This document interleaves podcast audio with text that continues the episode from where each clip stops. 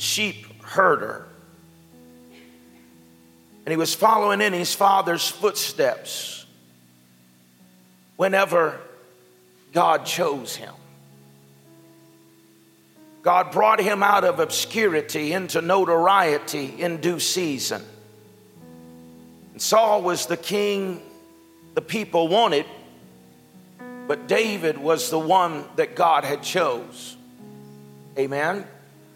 And we see that at a young age, some would say he was somewhere between 15 and 17 years old, that he was anointed to be king, but wasn't immediately put into the position that he was anointed for.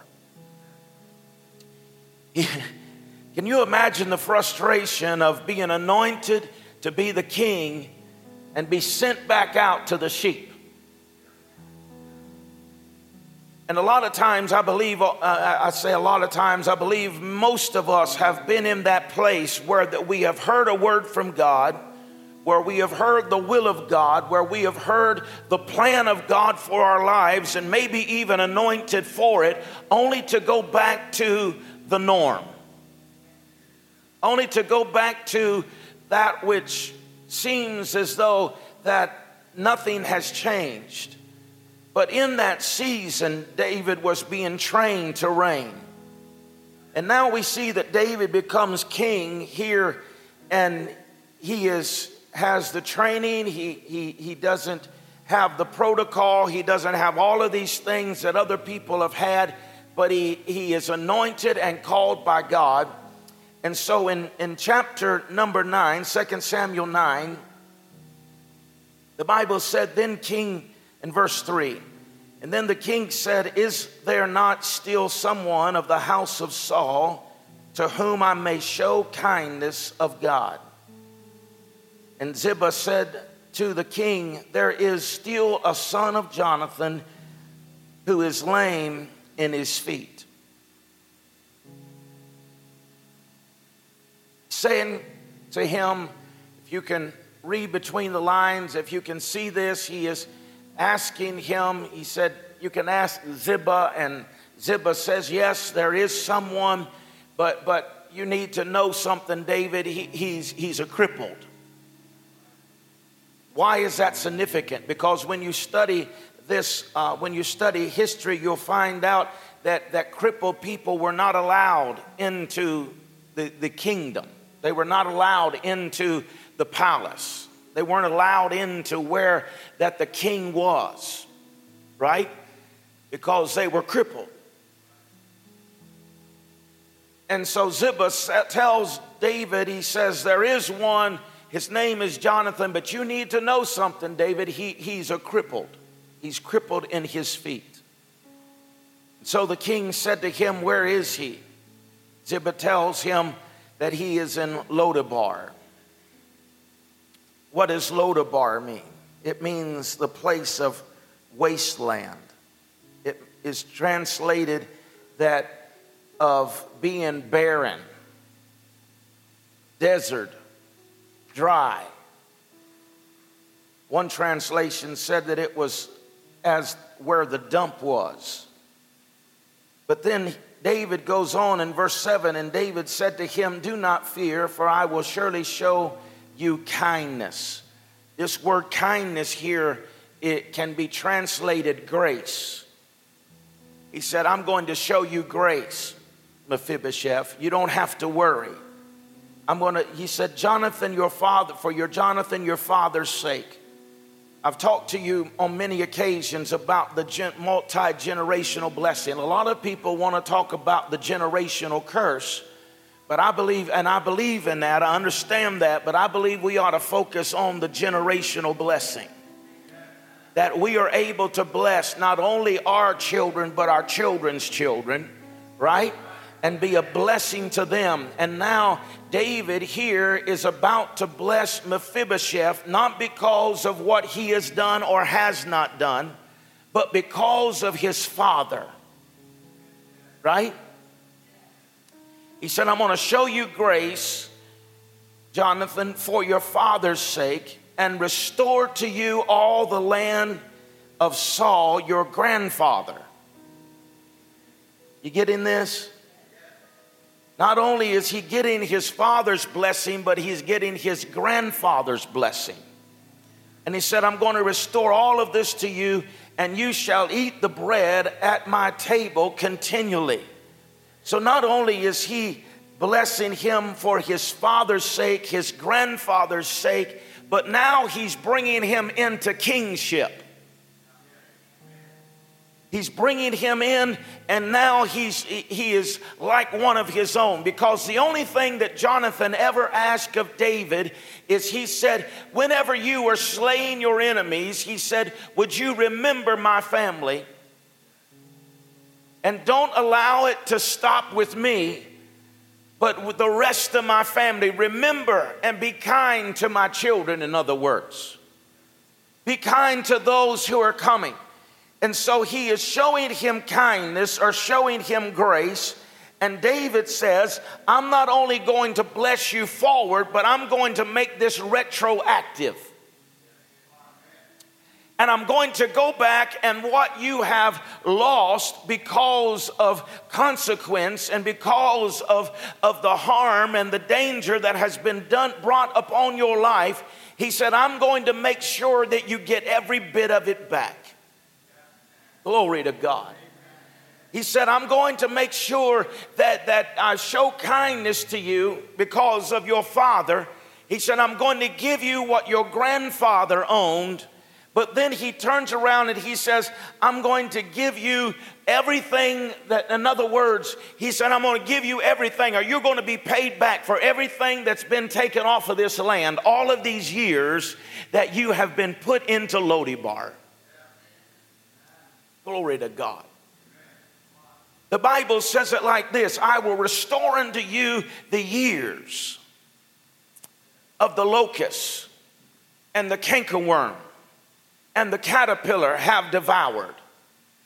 There is a restoration that can take place in our lives that even though the enemy thought that he had us in a lowly bar, a barren place, and we were not receiving what God had in store for us, and we were not being blessed because of our father's blessing or even our grandfather's blessing. But David, a type of Christ, comes in restoration. Aren't you glad for restoration? He comes in a type of Christ and he restores to Mephibosheth everything that has been taken from two generations and now three generations in his family because of his Saul, his grandfather, Jonathan, his father, and now he's in Lodibar. And even though he is of lineage, right? Amen. He's of lineage. He, he's not like David. David came in because of the favor of God. But, but Mephibosheth was in lineage. He, he had heritage. He was of royalty but now he's living in Lodibar, and, and David, a shadow and a type of Christ, goes to Lodibar and he restores him and brings him back into right relationship where he is supposed to be. And while he is there, he says and makes the announcement that not only will you sit at my table from now on, not only will you receive the blessing of your father, but you will also receive the blessing of your grandfather and everything that's been taken off of this land, if you will, you're going to be, it's going to be restored back to you. Hallelujah. Amen.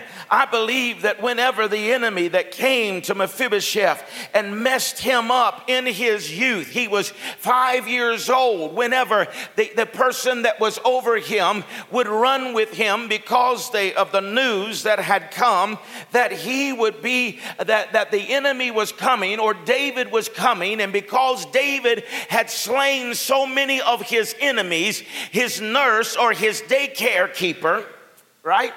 Didn't know the covenant that was made between David and Jonathan and the promise that David had made to Jonathan. And so, in that haste, in that trying to protect this little child at around five years old, she is running with him out the door to try to spare his life. And in doing so, the Bible said that she dropped him. And when she dropped him, she must have dropped him on his feet or somehow on his legs because he, he received damage to his feet that he was never able to recover from. Amen. How many know that, that you can have some damage in a lot of places in your body and people not recognize it, but your feet's not one of them? Whenever you're damaged in your feet, when you're limited in your feet, it, it, it affects the way you walk. It affects it, and people notice the way you walk. They notice the hurt. They notice the pain. They notice that you're damaged. And here, Mephibosheth is dealing with this all of his life. And it's not even his fault. It's not even his fault. Even though, if you're, you know, whenever something bad happens, we, we have to blame somebody, don't we? We have to find somebody to blame. But I, I, don't blame even his daycare keeper or his nurse or his provider because she was trying to preserve his life. And so it was, even though she had good intentions and even though that she meant well, there was something tragic that happened. I want to tell you today that you can, people can have the best of intentions. They can do everything they know to do and, and, and trouble still come to you. Pain can still come. The, the, destruction still, disaster can still come. And we've realized that this is what happened to Mephibosheth, that even though she was trying to do good, trouble came to Mephibosheth. And it wasn't just momentarily, but it was something that caused him to be crippled all of his life. Sometimes some things happen in our lives that don't just last momentarily, but it can affect us the rest of our life. It comes to us and it brings us harm, it brings us damage, it, it breaks us, huh? It affects us. It may not be naturally in your feet, but it affects the way you walk. It can be physically, it can be mentally, it can be even spiritually that's, that, that the damage comes to you even as a child. You know why the enemy comes at you early? It's because he has more confidence in you than you have in yourself. He believes that, that, that you, Joseph, will do exactly what you said you're going to do. He believes that if you get to where you're going, if you get to the place of your potential, that you will be in such a place that the wicked one can touch you not. So he has to get to you at an early age and he has to begin to conjure up these thoughts in your mind and, and try to work at you mentally and physically. And that's the reason why that we see at an early age that, that the people are trying to, to uh, create in a person and, and control them by words that are spoken that you're foolish, you are no good, you are you're dumb, you can only do this, you are limited in this area. And they speak those words over a person to try to control and to try to dominate their life. We see that the world is working against us, and that's the reason why. And I'm I'm not shooting today at, at, the teachers. I thank God for all the teachers, but our system today is trying to rewrite history to to to take God out of our history so that, and to describe to them that there is no God, that this just happens in some way. But I want to tell you that the, that the political systems are, are to, to, to shape and to form our culture, and they don't want to do it at an old age because you already know better. So we got to get to you while you're young. We've got to speak this into you and make suggestions to you so that you'll believe in such a matter. And we see that Mephibosheth at an early age had become crippled, he become damaged, he become broken. And now, uh, even though he was part of royalty, even though he was a part of the lineage, even though he was in line to be a king at some point, in his mind, he's a dog. Not only is he a dog, but the Bible, he said, Am I a dead dog? It suggests to us his, his, how, what he thought about himself.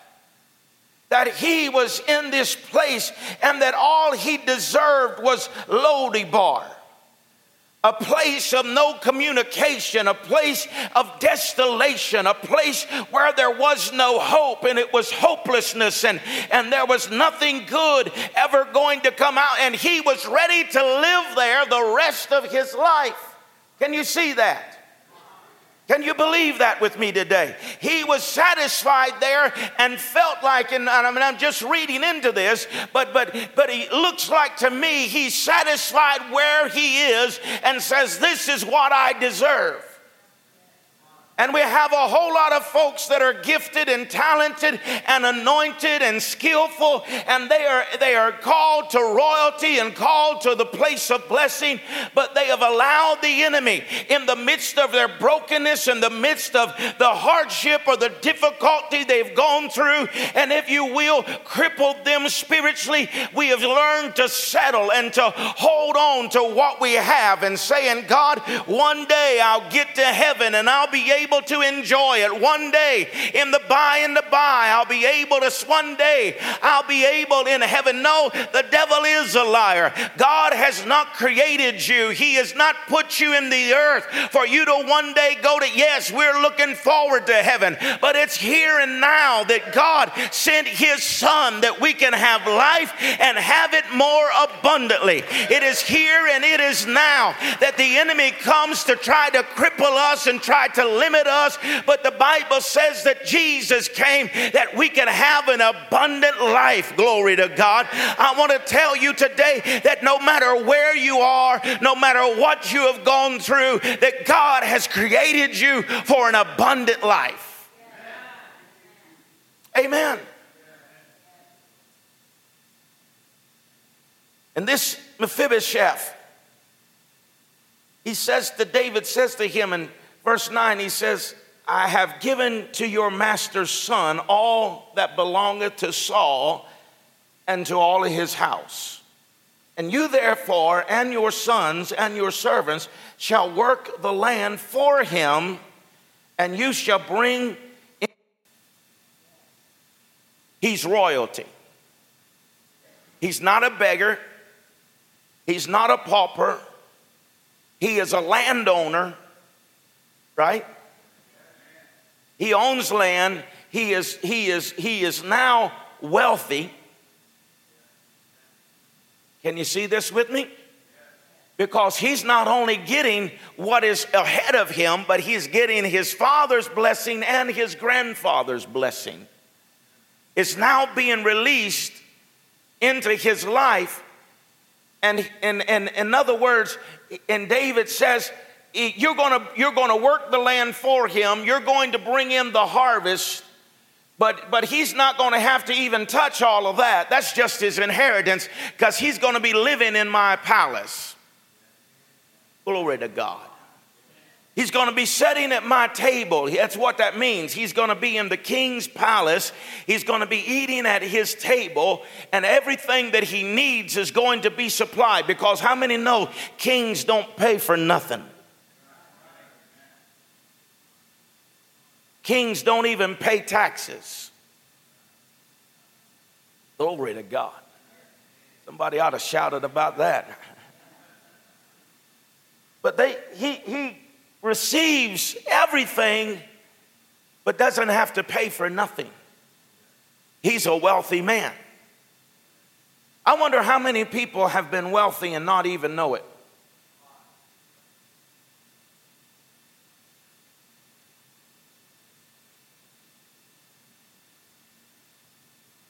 Was a lady in our church growing up. Uh, this, the lady that played the organ, mom is Sister Catherine, right? Yeah. She, she was tight.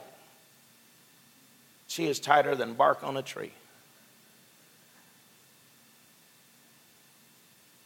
And the, the, the, preachers, the evangelists, they would always stay at our house whenever we'd have a revival. And, and he shared, it was in uh, the wintertime, and she was concerned about, about the, the attendance and all of that. And anyway, she gave him a gift and, and wrote a note. And, and I don't know why it stuck with me, but in that note, she was talking about that, that she would uh, walk by the ice cream shop in, in the summertime and, and she wouldn't even buy a 25 cent ice cream. And she was, uh, she, and she, that's how tight she was. And she wouldn't even, she was hoarding up all of her money. She didn't have any family, right? And, uh, and she was hoarding up all that money. And whenever she died, they found hundreds, thousands of dollars in her house. Didn't have no car. I don't know what she ate. But had all of this money, hundreds of thousands of dollars in a house, and never used it. What good is that? What good is it if a man would gain the whole world and lose his own soul? And I'm not saying that about her. I'm just saying, I'm thinking, what is it that, that we, we think that when we got temporal things, we hoard up all this money and we think if we've got all this money, yes, I think you ought to, you know, be, be right with it. You ought to take care of it, right? You ought, to, you, ought to do whatever you need to do to take care of your family, take care of your retirement, all of those things. But whenever we start hoarding up things, and, and, and I thought to myself, what good did it do her? Have all of this money and never enjoy life. She wouldn't even buy a car. Somebody had to go pick her up and bring her to church. She worked. I don't know how she got there. I guess she took a bus or something. I don't know. But I wonder how many people, spiritually speaking, got a house full of abundance. The blessings of God, maybe even the prayers of your grandparents ha- that have not been received yet. Come on, somebody. The prayers of your parents that have not yet been released into your life, the blessings of God over your life that have not been, and, and we have this abundance, but we haven't tapped into it.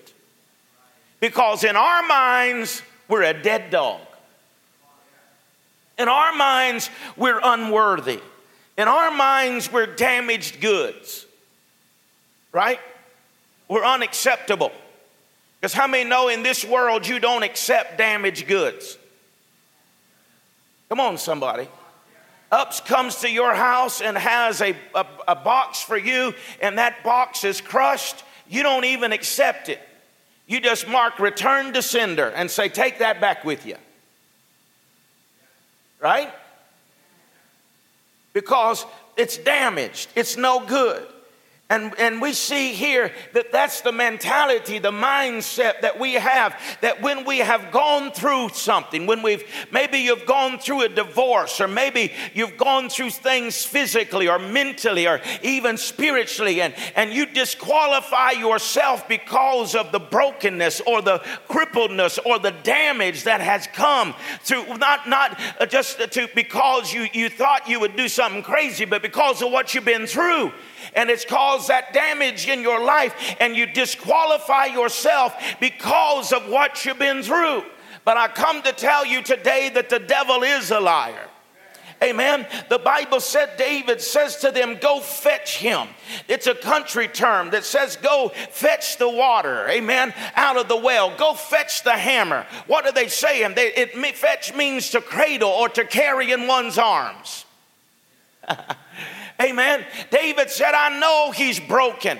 I know he's crippled in his feet, but he said, Go carry him into the palace. Go, go get him and carry him if you need to into my presence. I want to tell you today that we may feel as though that we cannot get to where God has put in our hearts or in our spirit, and we say we cannot make it, but that's the good work of the Holy Ghost. Amen. He'll come and fetch us where we are, He'll come and reach us where we are, and He will pick us up. He will cradle us in His arms. He'll give us the strength. He'll give us the grace. He'll give us the anointing to get to where God has called us to, but our mind has told us we'll never see the goodness of God. But the Holy Spirit will empower us. He said, You're not coming here on your own strength. You're not coming here on your own might or your own power, but you're coming here on the word of the Lord and the promise of God that is over your life life. Amen. He said, I'm going to bring him in and I'm going to set him at my table. And he tells Ziba, he said, I want you and your sons and your servants. Verse number 10, I believe it is, he tells us that Ziba had 15 sons. Wow. And 20 servants. He has 35. He comes from Lodibar uh, a, a, dump, a place of isolation, a place of desolation, and he comes out of nothingness, and uh, suddenly he has 35 people serving him. Wow. I don't know about you, but I, would say that probably blow your mind. Huh? One day you're sitting at the dump, one day you're sitting in the, in the desert, in the isolated place, thinking that you're a dead dog and before the sun goes down, you find yourself in the palace with 35 men serving you. Hallelujah. That sounds like a God thing to me. So that sounds like a God thing. Something that blows your mind. Well, I was thinking about that, and then I got to thinking about the New Testament. May know that that whenever there is a truth, it, it, there'll be a scarlet thread that'll run through the whole Bible. That's something that, that uh, somebody taught me as a young preacher boy that you don't just take one scripture and, and, you can do anything you want to with one scripture. But if it is a truth, you can find a scarlet thread running through the scriptures. Amen. That's the reason why Paul said, I believe it's Paul, line upon line, precept upon precept. Build it together right?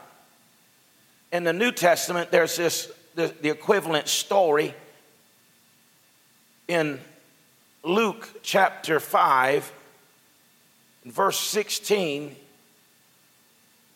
So he, he himself often withdrew into the wilderness to pray, speaking of Jesus. And now it happened on a certain day as he was teaching that there were Pharisees teach, and teachers of the law sitting by who had come out of every town of Galilee and Judea and Jerusalem. And watch this, and the power of the Lord was present to heal them. Jesus is in this place. He is, he, as you'll read there, when you read that chapter, he had just got off of the boat. He had just finished ministering to the multitudes. He, he pulls away as he often would, and now he goes into this city. And the Bible says that everyone from Galilee and Judea and Jerusalem, they're coming from everywhere. And the power of the Lord was present to heal them. Now, it's interesting to me, and I point that out because I only see one person being healed in this story. I'm not telling you that other people weren't healed, but I'm seeing one person that is being healed in this story. It, it is kind of like that the pool of Bethesda, right? Where that he goes there and there's a multitude of sick people, and Jesus heals this one, right? And, and so he, he goes there, and the power of the Lord is present to heal them. In verse 18, then behold, men brought unto him a, a bed, a man who was paralyzed, whom they sought to bring and lay before him.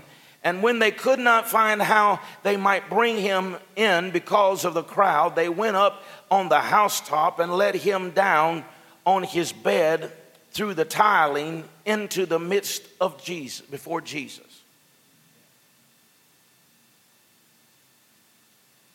I was reading this, and one, one theologian said that, that made, the, made the account uh, and said that they had uh, flat roofs during that day, which they probably did. I am not a theologian, but, but the thing that I want to uh, make a statement here is he said, and they had a, a, a steps down to, to into the house because they used the second story or the, the roof as additional housing, and, and, and they probably could, but he suggests that it made it, you know, they probably went down those steps, but that ain't what the Bible says. The Bible says they took the tile off, right? It wasn't an easy process. I pray that I have friends like this, don't you? friends that didn't quit because it wasn't easy. They, they picked him up, put him on a stretcher, and carried him. I don't know how far it was, but they carried him to where they found out Jesus was. And whenever they got there, all of the doors were, were crammed shut. I don't know. I can only imagine, you know, you try to crawl up into the text and maybe there was the head man was saying, come on, excuse me, make way for the sick. And, and what, but what, what he did not understand maybe was, is they were there for the same purpose. They were there for the same reason. They were wanting to be touched by Jesus too. They were wanting to be healed by Jesus as well. They had needs in their own life. And even though that they were, were not just saying, well, that the sick don't matter, they were there for Jesus to touch them. And so everything was crammed shut. You know this story. And then, then behold, the men brought on uh, him on the bed. He was paralyzed, and, and they bring him and lay before him, and they could not find how they might bring him in because of the crowd. And they went to the housetop. They let him down on his bed through the tile in the midst before Jesus. And when he saw their faith, he said to him, when he saw their faith, he said to him, Man, your sins are forgiven you.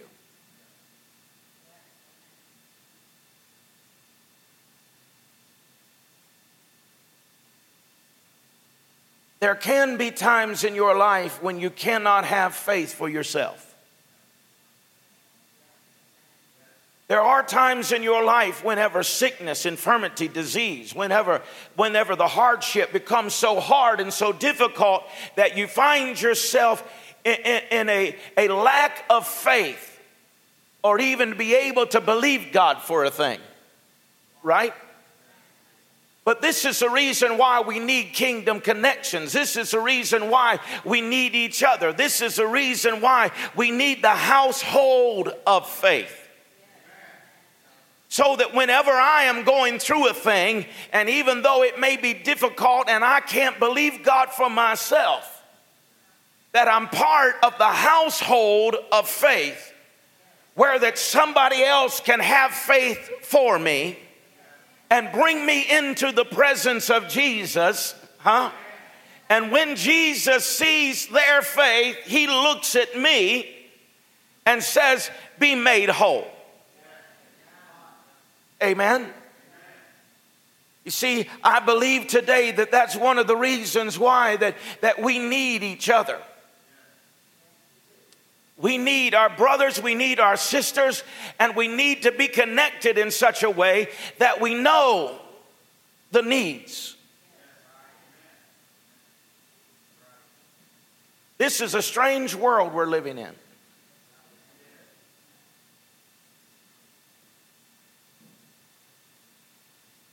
People are different. You don't know how to pastor folks today. I, am not complaining to anybody. I'm just, I'm just sharing, let, giving you a little insight. You know, whenever dad pastored, I know you'd go to their house and visit folks. I tried that. They sent the little kid to the door and said, We're not accepting preachers now. Amen. I've went to the hospital to visit folks, and they tell the nurse to tell me they're not accepting folks. I found out that, that you can't just, it, you, it's weird. It's different. I ain't saying people are weird. I'm just saying I, I can't figure out. I don't know unless I'm invited. Amen. But we see here that we need to know each other. You don't have to get into everybody's business, but we ought to know whenever a brother or sister's down. We ought to know whenever that, that, that just by their actions that we know that we may not know all the questions, we may not know all the situation, but we know that, that, that there's something going on in their life that we can encourage them that we can pray on their behalf, that we can strengthen them, that we can speak into their life and say, Yeah, I know that you're going through a difficult season, but you don't worry about it. I got you. I got you covered on this. I'm believing God for you on your behalf. I, I, know that you may be down right now and, and, and your resource of faith and strength may be weary, but that's okay because I'm going to go to God for you. That's what these four men did. They, they so believed for this man that was paralyzed. They so believed for this man that the Bible don't even say anything about his faith, but when Jesus saw their faith, when he saw their faith, he, he spoke to the man. And he said, Because of their faith, your sins are forgiven you. Right? Is that Bible? And so you say, Well, well, you know, what about that? Well, it doesn't suggest to us that we should always depend on somebody else. But it does tell us that when we're weary and well doing, huh? Whenever we're down, whenever we're fighting the good fight, and, and yet we don't have the spiritual strength to, to, to muster up and say, God, I believe you, or even praise Him, if we've got somebody for us, if we've got somebody believing for us, if we've got somebody that'll carry us into the presence of Jesus, that's the reason why worship is so important. It's, it's how we carry our other brothers and sisters, somebody that comes to the house of the Lord and they've just drugged their their bodies in to this place, but it's the household of faith. And even though they may be down and even though they may be weary, if they've got a brother or a sister that'll start lifting up the name of Jesus and glorifying Him and praising Him, God said He would inhabit our praise. And in essence, it's the same thing. It's carrying that man into the presence of Jesus because we have ushered in the presence of Jesus into this place where the broken, hurting humanity, lost, frail, uh, sick, disease, infirmity, whatever it is, has come into the presence of the Lord. And whenever you come into the presence of Jesus, anything is possible. Glory to God. I said, anything is possible. Where Jesus is, the power of the Lord is present to heal. Let me say that again. Wherever Jesus is, the presence of the Lord, it, the Lord, presence of the Lord is there to heal. It's there to do whatever needs to be done. Amen. And they said in verse uh, 21, the scribes and the Pharisees began to reason. That's where we mess up, so when we begin to reason. Whenever the Spirit of the Lord begins to move, whenever the Spirit of God begins to speak into your heart, don't settle for reasoning. Don't, don't back up and start reasoning, trying to figure it out. If you can figure it out, it's probably not God. Right? But they started reasoning within themselves. And who is this who speaks blasphemy? Who can forgive sins but God alone? But how many know that Jesus operated in the gifts of the Spirit? Verse 22 But when Jesus perceived, word of knowledge, amen. When he perceived, perceived their thoughts, he answered and said to them, Why are you reasoning in your hearts? Which is easier to say, Your sins be forgiven you, or to say, Rise, take up your bed and walk? But that you may know that the Son of Man has power on the earth to forgive sin. And he said to the man who was paralyzed, I say unto you, Arise, take up your bed, and go to your house. Amen. Now, I know as was saying earlier in this message, I know that, that there are some that would believe, even in, in what is called charismatic churches today, do not believe in the gifts of the Spirit. They say they went out with the disciples or the apostles. But if Jesus released it after the cross on this side of Calvary, it's still happening now.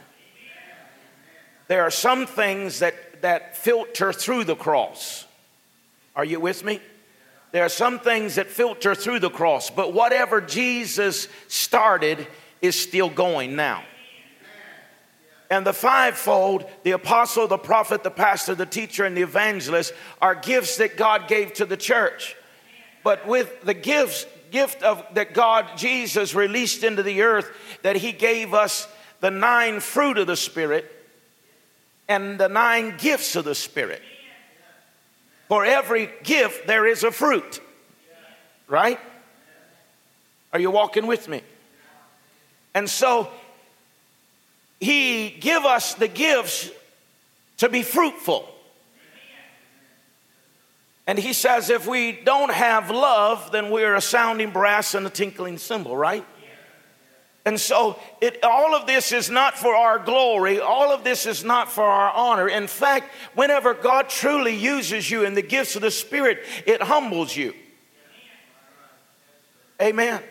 It humbles you to, to believe that somehow God would honor you to be used in the gifts. And so here we see what I want you to see is Jesus perceived. He is, in other words, he, he has the gifts of the Spirit are in operation and he knows what these guys are thinking. He says, You've reasoned this in your heart. What's easier to say? Your sins be forgiven you, or take up your bed and walk? Now, some people have a hard time believing that God wants to heal, but none of us would suggest today, I don't think none of us would suggest today, that God doesn't want to save everyone. Because the Bible said that He came to seek and to save that which is lost, that He came that none should perish, but all should come to repentance, right? On this side of the cross, the word saved is the same Greek word sozo, which is saved and healed. Sozo means saved, but it also means healed.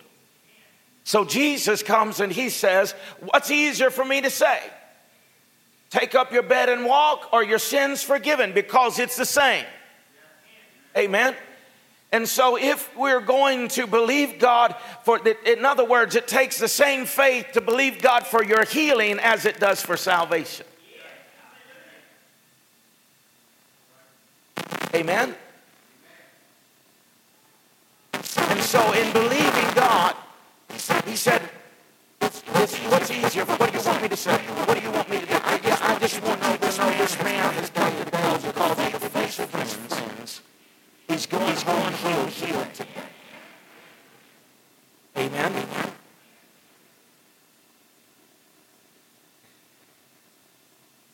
Can you imagine whenever they started taking the tile off of that roof? If that would have been us today, we would have probably said, well, we must have missed God. Huh? God must not wanted to heal him today. Maybe another time. Sorry, Charlie. But no, if you'll give me some leeway today, I can hear one of them saying, We carried you here, but we're not carrying you back home. You're getting heavy. I mean, know the longer you carry something, the heavier it gets. they said, We carried you here, but we ain't carrying you home. And so we may not be able to get you in the door, and we may not be able to get you in a window, but we'll go to the top of this roof and we'll lower you down. And when they lowered him down, he came right into the presence of Jesus. And when he came in the presence of Jesus, I can see Jesus seeing this paralytic man, but also see him looking up. And he said, If they have that kind of faith, then I'm going to heal this man. Amen. I, I, I, I don't know. I, I'm just going to share some of my heart with you today. But I'm believing for a move of God so radical that it doesn't just heal the ones that believe, but heals the ones that don't believe. Amen. I, I, know that sounds radical, Jonathan, but that's what I'm believing for because it, it, it said that because of their faith, it's a testimony. Our healing and, and miracles and signs and wonders, the Bible said, are not for the believer, but for the unbeliever, right? So that they may believe. And so our faith can, can touch God, can touch heaven for somebody who comes into this room that doesn't even believe. But so what? Our faith touches God for them, and God does a thing in their life so that they will believe.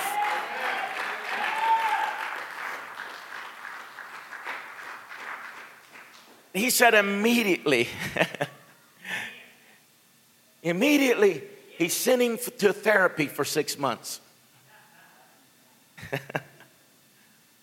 no, immediately, he got up. And what did he do? He departed and went to his own house, glorifying God. And what was the account? They were all amazed and glorified God. Amen. In other words, they was as happy about his miracle as if it were their miracle. Amen. They got excited about this man, amen, being able to be delivered and set free from this paralytic condition all of these years, and now he is set free by the power of Jesus in one word Glory to God. And they were all amazed, glorified God, and were filled with fear, saying, We have seen strange things today. I wonder how long has it been since, since folks have left the church saying, We've seen strange things today. Amen. We've seen something extraordinary today. We have seen something different today. We, we have seen the hand of God. This doesn't just happen, right? And he tells them, you know, he, eh, of course, Luke says strange things. Mark says that we have seen it in a way we've never seen it before. However, you want to say it, right? But the reality of it is, is at the end of the day, they seen something they had never seen before. My heart cry is this God, let us see something we've never seen before. Let us leave saying, like them, that we have never seen it in this fashion before. Right? That's what it's going to take. Can we be real? That's what it's going to take for this last day Americans' culture to return back to the house of God is to see something they don't see in the crack house. To see something they don't see uh, down at the bar. To see something they don't see at the concert. Come on but something that is going on that's extraordinary, that is supernatural, that they can only point and say, To God be the glory for what has taken place here today. Amen. I, I, want God to do something extraordinary to where that when we leave, we say, we, we've, we, have we have never seen it like that before. Glory to God. We have never seen nothing like this let not only the church be amazed, but let the world be amazed.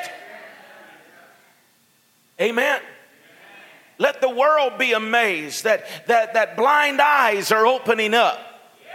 Let the world be amazed that deaf ears are unstopped and the crippled are leaping. Let, let the world be amazed that, that the drug addict is being set free just by the power of the spoken word.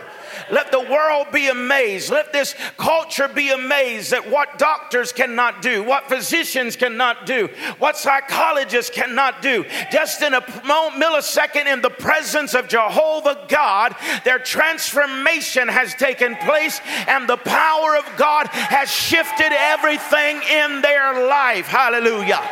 Hallelujah. You still, I know today that I told them this week, I know that, that it isn't something that's it, it, that everybody's after, but I'm telling you today, I'm after the power of the Holy Spirit. I'm after the gifts of the Spirit. I'm after the fruit of the Spirit. I'm after something that's extraordinary because that's what He said is our heritage in this last day. He didn't say He would make us pop culture, He didn't say He would make us famous. He said, In the last days, I will pour out my Spirit on all flesh, and your sons and your daughters will prophesy, your young men shall see visions, your old men shall dream dreams, and all my servants and handmaidens I will pour out of my Spirit, and they will prophesy. Away with this lie and the foolishness that the Holy Ghost is going to scare somebody away. The Holy Ghost is the Lord of the harvest, and the Bible says, except they are drawn by the Spirit, they cannot come to God. I'm telling you, what they're looking for is not another show, they're not for another sound, they're looking for the power of God that is real in a man's life. They've heard about Jesus, but they've never seen the power of Jesus. And whenever God has a church that He can trust with the supernatural and the power of God, the signs and the wonders are going to follow after the believer, and we're going to see the supernatural in this last day like we've never seen it before. If you believe that for Him, let's give Him a little praise right here today.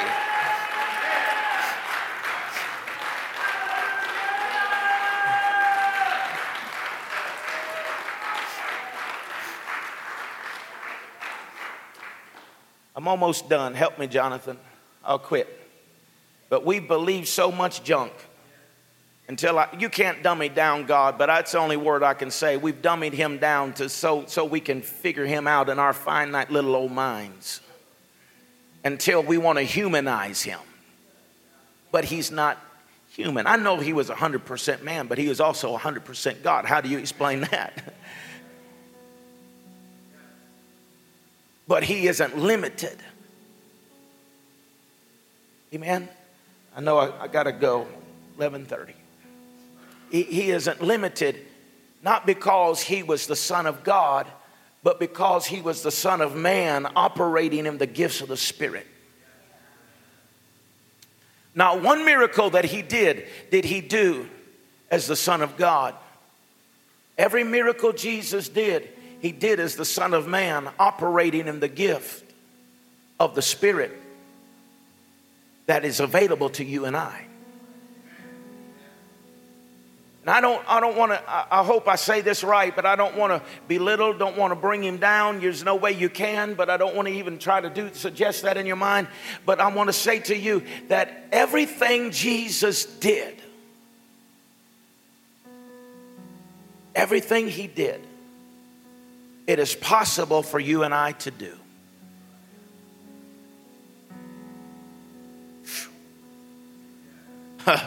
wow. Everything he did, everything that he used, everything he was equipped with, he, he made this statement As my Father has sent me, even so in the same power, in the same authority, in the same anointing. Even so, send I you. Huh? And so that power is available to us today. The fruit of the Spirit, the gifts of the Spirit, the anointing that, that was upon Jesus was the anointing of the Holy Ghost. And it has been released to us without measure. Right? And so, my question is today why are we still sitting in Lo-debar, acting like we're paupers? Why are we still acting as though that we're crippled and we're not able to function and we're not able to do what God said? And man put a word over our hearts and over our lives, and, yet we feel as though that we're insignificant and we're nobodies and we're nothing and, and we're old wretched worms and we're just a sinner saved by grace. Oh, shut up. I'm not a worm and I'm not a sinner saved by grace. I once was a sinner, but now I'm saved. And it was by grace, but I'm not sinning anymore. Come on, somebody. I'm a new creation in Christ Jesus, and old things have passed away, and all things have become new. And so now I'm a son of God. Oh, hallelujah. I'm a daughter of God. I, have been draft, grafted in through the blood of Jesus Christ. And so now I don't come as a wretched worm, but I come boldly into the throne room of God. And I have a cry, Abba, Father, and He's an ever present help in the time of my need. Glory to God. I don't know if that does anything for you, but I'm preaching myself happy today. Amen. I'm telling you today, we are somebody in Christ Jesus. And you may never preach from this pulpit, you may never come up on stage and sing a song but it doesn't mean that you're not the child of God, full of the Holy Spirit, that God wants to use you. He may use you in Walmart, He may use you at your workplace, He may use you wherever, but, but just let Him be God in you. The pinnacle of Christianity is as blessed as I am. I told folks this week the greatest honor that I ever had was to be called to preach the gospel. And I, I know some people want to get up and they don't, I don't hear it so much anymore, but people would want to talk about, Brother Dan, everything they gave away, everything they gave up to be a preacher. I didn't give nothing up. It was the greatest honor the day God called me to preach this glorious gospel. I would have to take a demotion to be the president of the United States. Amen. But understanding that, the pinnacle of Christianity is not to get up and preach behind a pulpit or be on TBN. The pinnacle of being Christianity is knowing who you are in Christ and having the fullness of His power working in your life and being all and doing all that He has created for you to be and to do. Because God doesn't need another Benny Hinn. He doesn't need another Smith Wigglesworth. They did what they did. He doesn't need whoever you may think in your mind. All he needs is a you, a Michael Harmon full of the Holy Ghost. All he needs is you, full of his Holy Spirit, and hearing his voice and obeying his will and making a difference not only in your life, but those around you. I've told you over and over that's the reason why that the Mormons are growing so rapidly is because they believe their doctrine. I'm almost done. You're helping me. Just think how long it'd be if you didn't come.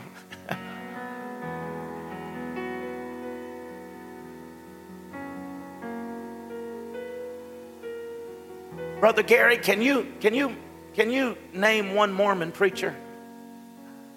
no. They don't have, I don't know, I don't know. I haven't seen no television shows. I haven't seen no woman thou art loose. I haven't seen them having no crusades. I haven't seen them having no nothing. And yet they're one of the fastest growing religions in America. How is that? Because they believe their doctrine.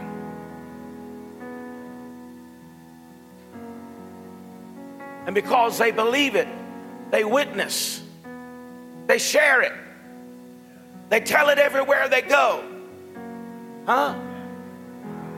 And it's not waiting on a, a pulpit ministry. Thank God for the pulpit ministry. But they're not waiting on a pulpit ministry to do extraordinary things. They're saying, We believe our doctrine, we believe in our gospel, and they're sharing it. And they're growing by the multitudes. Amen. What would happen if we believed our gospel? But you say, Well, Pastor, they don't believe.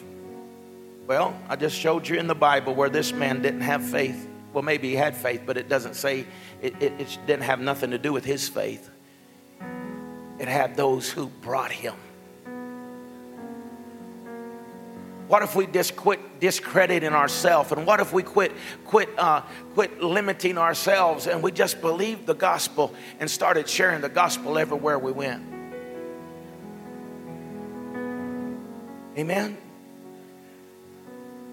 Stand with me today, please.